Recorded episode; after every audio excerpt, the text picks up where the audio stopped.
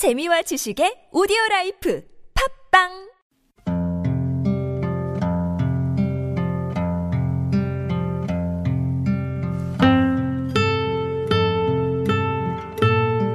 가슴에 담아온 작은 목소리 144번째 이야기 방학이 두려운 아이들.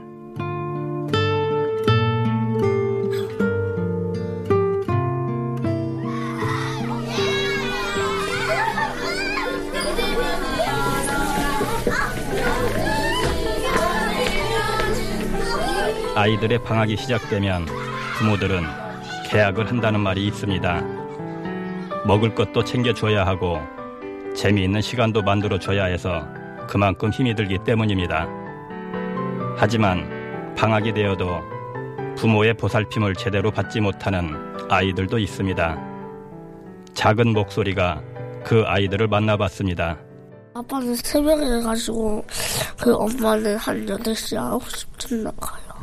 저 왜냐면 저 엄마가 일하러 가셔가지고 집에 아무도 없는데 다 일 나갔어요.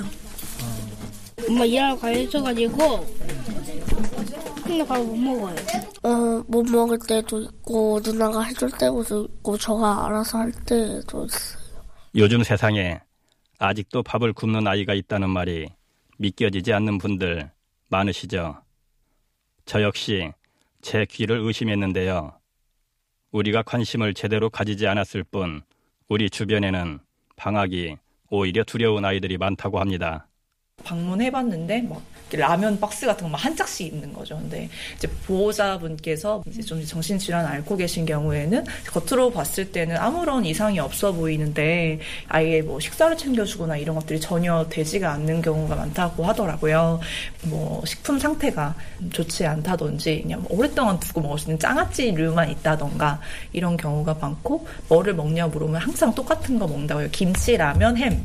밥을 먹는 경우가 별로 없더라고요. 그냥 엄마나 보호자분들도 여력이 없으면 그냥 라면 끓여 먹으라고 하는 거예요. 그래서 그렇게 영양 불균형이 되는 친구들이 많고 대체로 그래서 비만이 많이 있습니다. 이제 다 쓰러져가는 비닐하우스에서 살고 있는 가정이 있다는 거예요.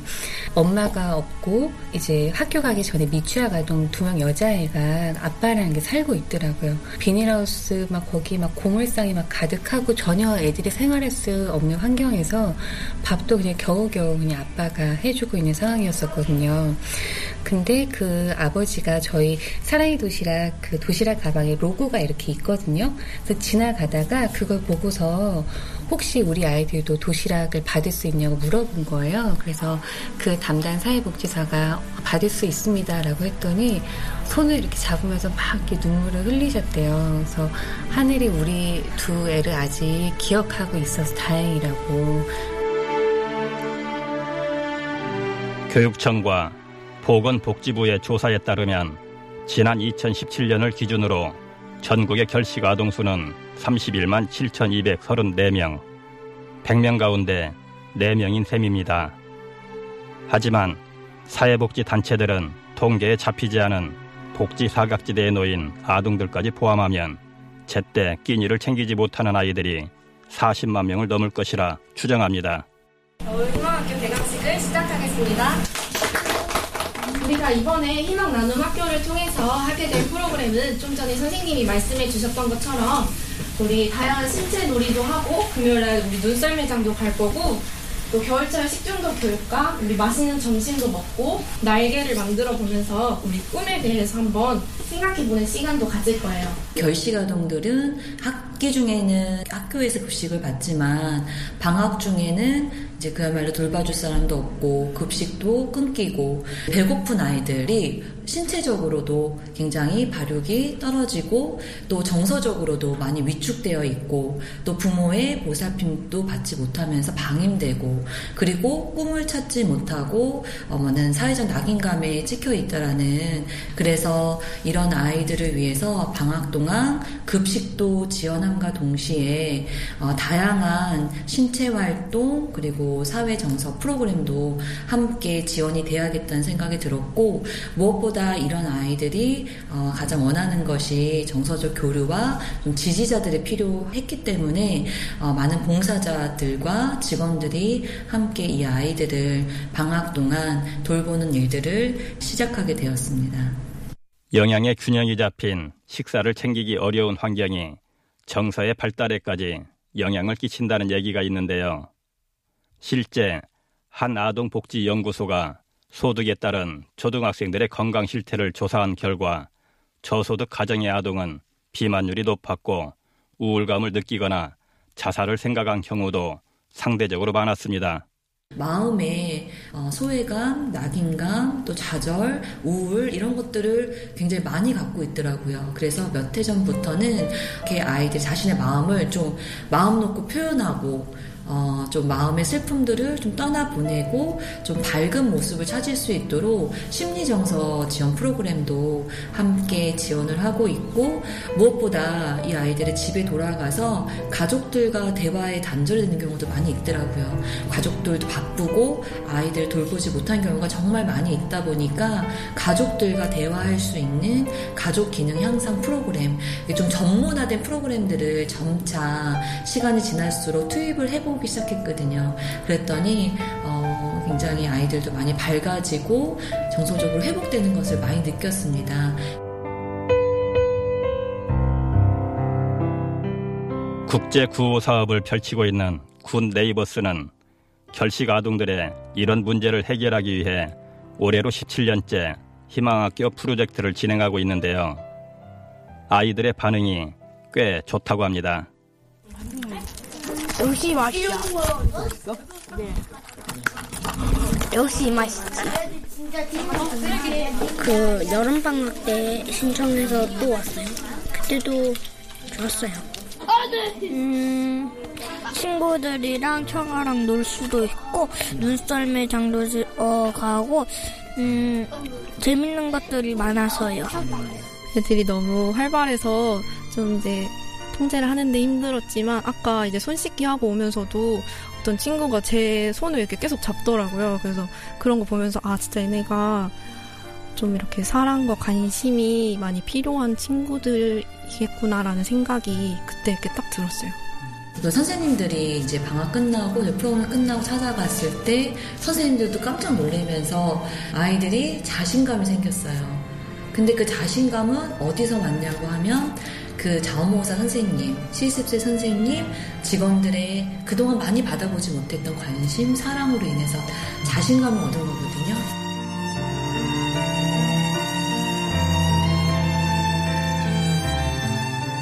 사실 우리나라에서는 2005년부터 각 지자체에서 아동급식 카드를 발급하고 있습니다.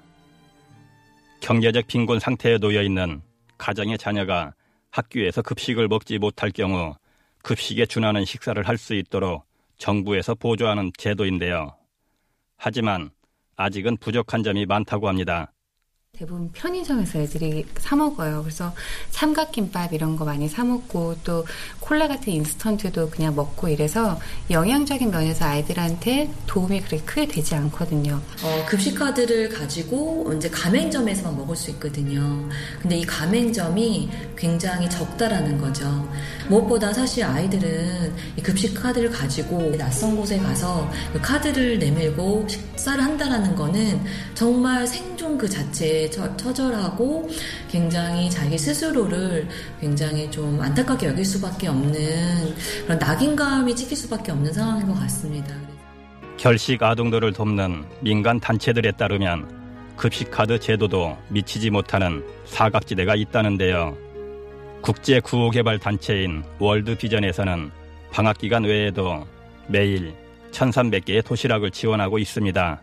근데 저녁 같은 경우 정말 해줄 수 있는 데가 없는 거예요. 그리고 지자체별로 예산의 규모가 다 달라서 이제 어떤 지역 아동센터에서는 점심에도 제공하지 못하는 경우도 있거든요. 그래서 지금 저희는 만들 때 양을 좀 많이 해가지고 한 도시락을 가지고 나눠서 뭐 점심 때도 먹을 수 있고 저녁 때도 먹을 수 있게 좀 그런 양도 신경 써서 하고요. 아침은 아무래도 가정으로 보내는 게 어렵기 때문에 학교에서도 어려운 친구들이 있잖아요. 학교에 상주에 계시는 뭐 지역사회복지 전문가 선생님들하고 연결을 해서 이제 그 복지 선생님들이 학교에서 유난히 어려운 친구들, 아침, 점심, 저녁이 좀 불충분하다 하고 이제 판단되는 친구들 한 10명 정도를 구성을 하십니다. 그러면은 등교하기 전에 이 아이들한테 이제 아침을 이렇게 제공을 해주는 거죠. 이렇게 제공되는 도시락은 아이들의 허기진 배를 채워줄 뿐만 아니라 어려운 상황에 처한 아이들을 도와주는 실마리가 되기도 한답니다. 보통 저희가 만나는 친구들 같은 경우에는 어떤 위험 상황이 닥쳤을 때 대처하기가 어려운 경우가 많더라고요. 그래서 뭐 갑자기 집안에 어떤 뭐 병이 생기거나 사고가 나거나 했을 때는 이제 가장 먼저 보여지는 게 이렇게 도시락 안 가져가는 거, 이런 걸로 알 수 있어서 연락을 해보면 뭐 재해가 있다든지 뭐 병원에 갑작스럽게 누가 입원을 해서 못 가져간다든지 이런 경우가 생기면 저희가 또 다른 자원도 연결을 하는 역할을 많이 하고 있어요. 아이를 매일 보잖아요. 그러니까 뭐 좀 아이의 뭐 팔목이 멍이 든 걸 발견해서 알고 보니까 가정폭력인 걸 발견해서 이제 좀 관련 지원을 연결했다던가 이런 사례도 발생을 하게 됩니다. 이처럼 민간 단체들이 힘든 아이들을 위해 다양한 사업을 펼칠 수 있는 건 익명의 후원자들과 자원봉사자들 덕분이라는데요. 더 많은 아이들이 행복해지기 위해선 우리들의 관심이 보다 더 필요하다고 말합니다. 저희가 하루에 이렇게 반나절씩 나눠가지고 봉사를 하고 있는데 한 나절에 5명에서 7명 정도가 필요합니다. 그러면은 하루에 10명 정도가 필요한 거거든요. 그러면 3주면 벌써 150명이에요. 많은 분들이 이제 좀 봉사하는 거 어려워하시는데 하루에 2시간 정도 이렇게 투자하셔서 이렇게 아이들 위해서 이제 봉사해달라고 하면 좋을 것 같긴 해요. 아이들이 우리의 미래입니다. 모두 다 공감하실 텐데 결식아동의 문제를 다룰 때는 불쌍한 아이들 이렇게 우리가 접근할 것이 아니라 이런 아이들은 당연히 우리 사회에서 누려야 될 권리를 누리지 못하는 거기 때문에 이 또한 아동 학대거든요. 사회적 학대거든요. 그래서 이 부분도 어떻게 보면 큰 아동 학대 범위 안에 반드시 들어가야 되는 부분이라는 생각이 들고 우리가 해야 될 의무를 이행하지 못하고 있다. 라는 관점에서 이 결식아동들의 문제도 끊임없이 우리가 NGO와 시민과 또 우리 정부가 함께 대응해 나갔으면 합니다. 타인의 아이도 내가 무관심하게 봤던 아이도 우리 아이와 나의 소중한 아이와 학교에서 함께 어울리고 또 우리 사회에 함께 살아가는 구성원이 되고 또 우리의 미래로서 소중한 우리 아이들입니다. 다른 아이들도 나의 아이와 같다라는 마음으로 관심을 가져주시고 우리 모두가 함께 생각하는 시간이 되었으면 좋겠습니다.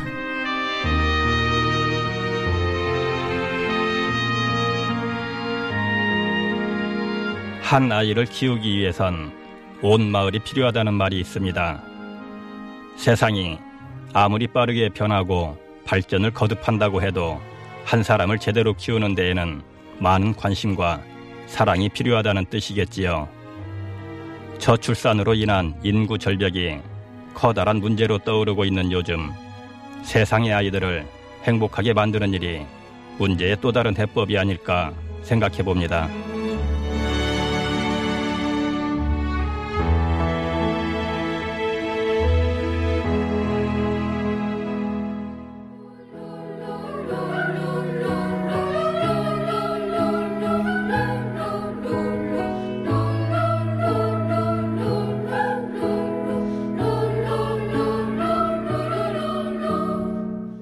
가슴에 담아온 작은 목소리 144번째 이야기 방학이 두려운 아이들. 지금까지 연출의 이상현, 구성의 류영애, 저는 김영호였습니다.